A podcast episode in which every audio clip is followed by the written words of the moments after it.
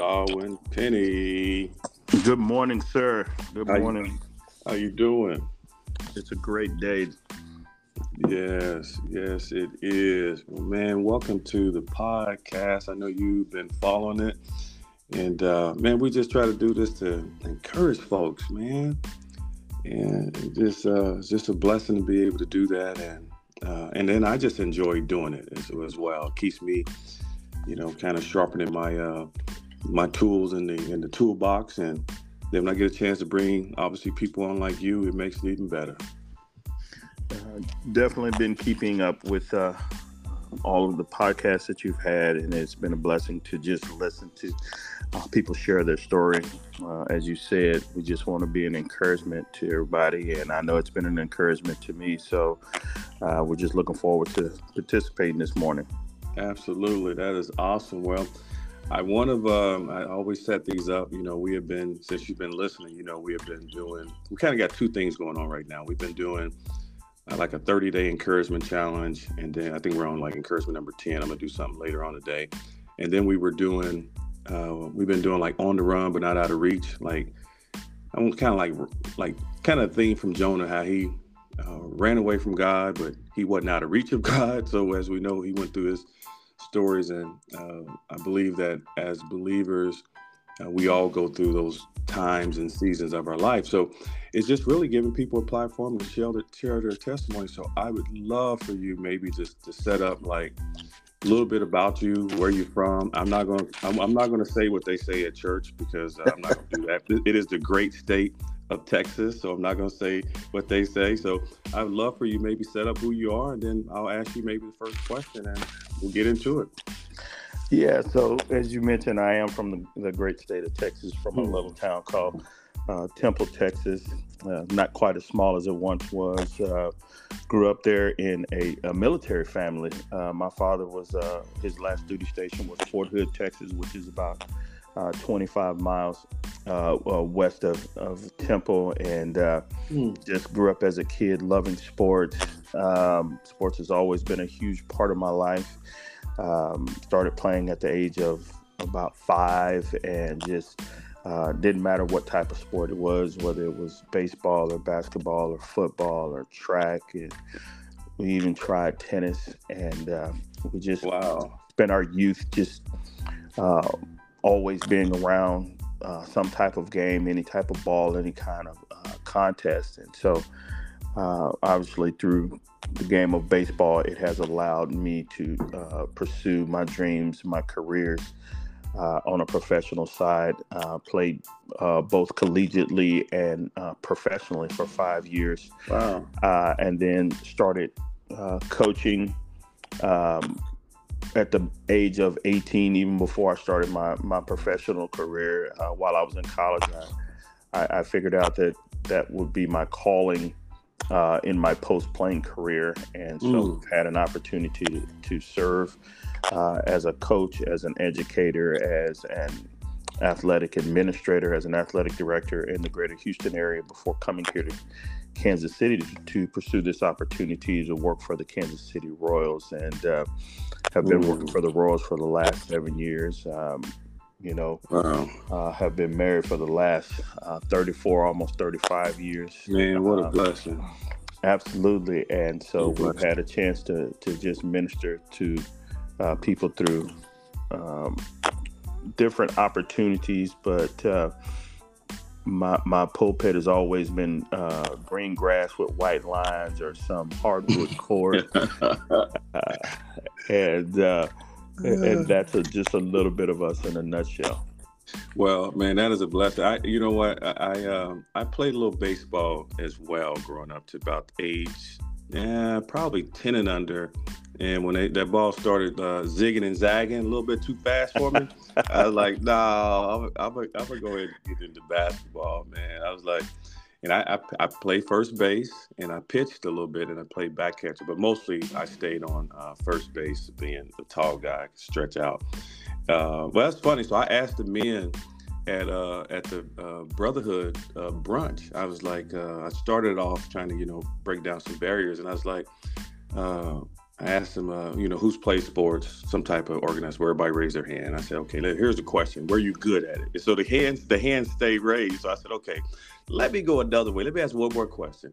I said, if I were to go to your neighborhood park, you're trying to tell me that they still talking about you? You should have heard of me. Oh yeah, they still talking about me. Yeah, they.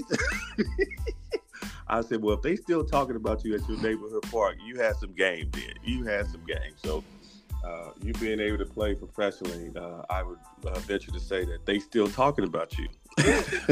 Every now and again, especially if you go over to East Temple, um, where I tell people one of the the highlights was um, in 2018. I was actually inducted into my college's uh, Hall of Fame. So, oh man, but I always tell them when they ask me, "Am I gonna go out to the alumni game and play and things like that?" And I at, at, age 57, I don't play anymore. I say, but I don't have anything to prove. I say my picture is on the wall. Uh, for for infamy, so I'm Amen. good, right? Amen. I don't need to. I don't need Amen. to prove anything. Um, Amen. But I always tell them, I said I wasn't the only good ball player. Uh, the only thing that separated me and some other people was uh, maybe a little bit more love and passion and dedication to the game, but most of all, two uh, wonderful parents who who helped their son believe that he could do anything mm. uh, that he set his mind to, and and certainly with the blessings of God of giving me some just natural talent and and a passion uh, to say, you know, I'll allow you to play, but I'm also going to give you a place that you can tell somebody about me. Yes, yeah, man. That's man. You just you just said something, and that's why I like these conversations. They're not rehearsed. They're just authentic. I'm just listening, and you hit another key point for me is why I do what I do from an encouragement standpoint. You mentioned your your, your parents. And that ain't nothing but encouragement. You just said they believed in me that I could do anything I wanted to do. That's encouragement. Man, it goes a long way. I mean, start from home, people you hang around. And I think that as God has placed, you know, encouraging family members around us, godly family members around us, it's incumbent upon us that if you've been infused with encouragement, man, you have to go back and encourage people. It's just, it's reciprocal. Absolutely. Uh, encouragement is, is something as we talk about in, in the sports world, we talk about momentum uh, or we talk about it being contagious. Yeah. And, and if you're going to be an encourager, uh, you have to be around encouraging people, and especially when somebody has encouraged you along the way and uh, helped you believe that you could be things that not, not only my parents, but when I look at, at my call to ministry, it was my uh, former uh, pastor and father in the ministry, uh, Sylvester Duckins, who saw something in me that I didn't even see in myself. Uh, years ago, when I came as a guy coming off the baseball field and what was next in life, uh, him giving me an opportunity to uh, be a part of, of leadership. first as a, a, deacon at the church, and then ultimately as helping me understand my calling to pulpit ministry. And so, uh, his encouragement uh, goes a long way, and, and, certainly there were other uh, men at our church that were huge factors in that. Um, but just having that, and then what I'm able to do on a day by day basis, come from the encouragement uh, that I get from my wife. Uh, I wouldn't yeah. have been able to do. Uh, near the things that I've been able to accomplish without the support and encouragement that Maria has given me over all these years. Man, that is that is you man, the stories that is that connects so well to even my story because that pastor in your life for you is Pastor Brooks for me. Everything you just said, that's me. That's the Pastor Brooks in my life. And then obviously Idrika, obviously we're we'll be 27 years next month and we've moved six times. And mm. every move I looked at her and I said, Babe, what do you want to do? And it was her who looked at me back and said, babe, I got your back. What if yeah. you believe the Lord is calling us to move here and there, I'm with you. And man, that ma- you already know that makes so much of a huge difference because if she ain't on board, guess what? I, I wouldn't have went. I'm just being quite honest. Mm-hmm. I would have turned the opportunities down, but I just appreciate that. And your your wife is a blessing, man. So I want to ask you if there was one or two things that you think was the pivotal moment in your life that you said, you know what? I got to really buckle down, get serious about my relationship and my fellowship with the Lord, what would it be? Uh, first one would be um, my relationship uh, with my wife as we began to uh, to date. Um, it was important to her that we uh, go to church and that we mm. would base our relationship around uh, being in fellowship with God as well as being in fellowship with each other. Um, you know, I tell people I'm kind of I was like kind of a Nicodemus type of guy. You know, I didn't do anything wrong. I kept I kept the law, uh, but my fellowship was not good, and I had not been born again. And so, the one thing that I wanted to do was um, when as we decided to. Uh, that we were going to get married. I wanted my marriage to be centered around the Word of God, and so yeah. that ability to do that that was certainly one. Uh, that was it. And then I think the other thing was um, just my uh, freshman year in college, uh, being able to go uh, that was uh, Christ centered. Wow. Um, and was important into my development of being around a campus full of people uh, who loved God and uh, were called according to it. And I had been around church, I always say, but yeah. I had never really truly uh, given my life to Christ. And so at that time, my freshman year, I decided to give my life to Christ, and I think that was mm. that, that, was that was obviously uh, the turning point. But uh, like I said, but Maria's decision wow. that our relationship would be centered around fellowship at church and, and around the believers. Uh, to me, I, I, don't think any of this uh, comes true without that. Wow. So that so I would probably venture to say she was so maybe just a little bit. Maybe I have to get her on one day, but a little bit about her background. Did, did was she raised in the church? Saved she, long time. She was raised in the church with a with a with a uh, unbelievable set of grandparents who were leaders uh, at the church in, in our neighborhood. Uh, mm. A family that sang gospel songs uh, yearly uh, at one of the biggest events in Texas. Uh, just you know, around two people that were uh, uh two uncles that pastored churches, uh, things like that. But just growing up, uh, being a part of, of youth ministry, all those type of things, she had all those things. I, I, tried to find God through parachurch, right? Yeah, yeah. FCA, Fellowship of Christian Athletes, Young Life, things like that but you you need to be uh, ingrained um, daily in a group of believers uh, to to keep you moving forward uh, for yes. all the wiles of the devil that would uh, so easily ensnare us. And so, um, her commitment to God, uh, you know, you don't want your girlfriend you know, to be committed and you not committed. Yeah. And she was yeah. she was very open about it. If you're not, then it's gonna be it's gonna be hard for us to be together if you're not committed to God. Man, that is so true, and um, just to hear that, you know, your wife's background, and you know, most most women are um, they start out very much spiritually mature than most men. I, I was same story, same mm-hmm. story. Mm-hmm. Uh, mine was mine was more of a, a, a stern ultimatum, and I, am glad uh, she did because I don't know if I would have moved if uh, Drika didn't say, "Hey, this this this I, am just not going to keep doing what we're doing. This ain't going to work.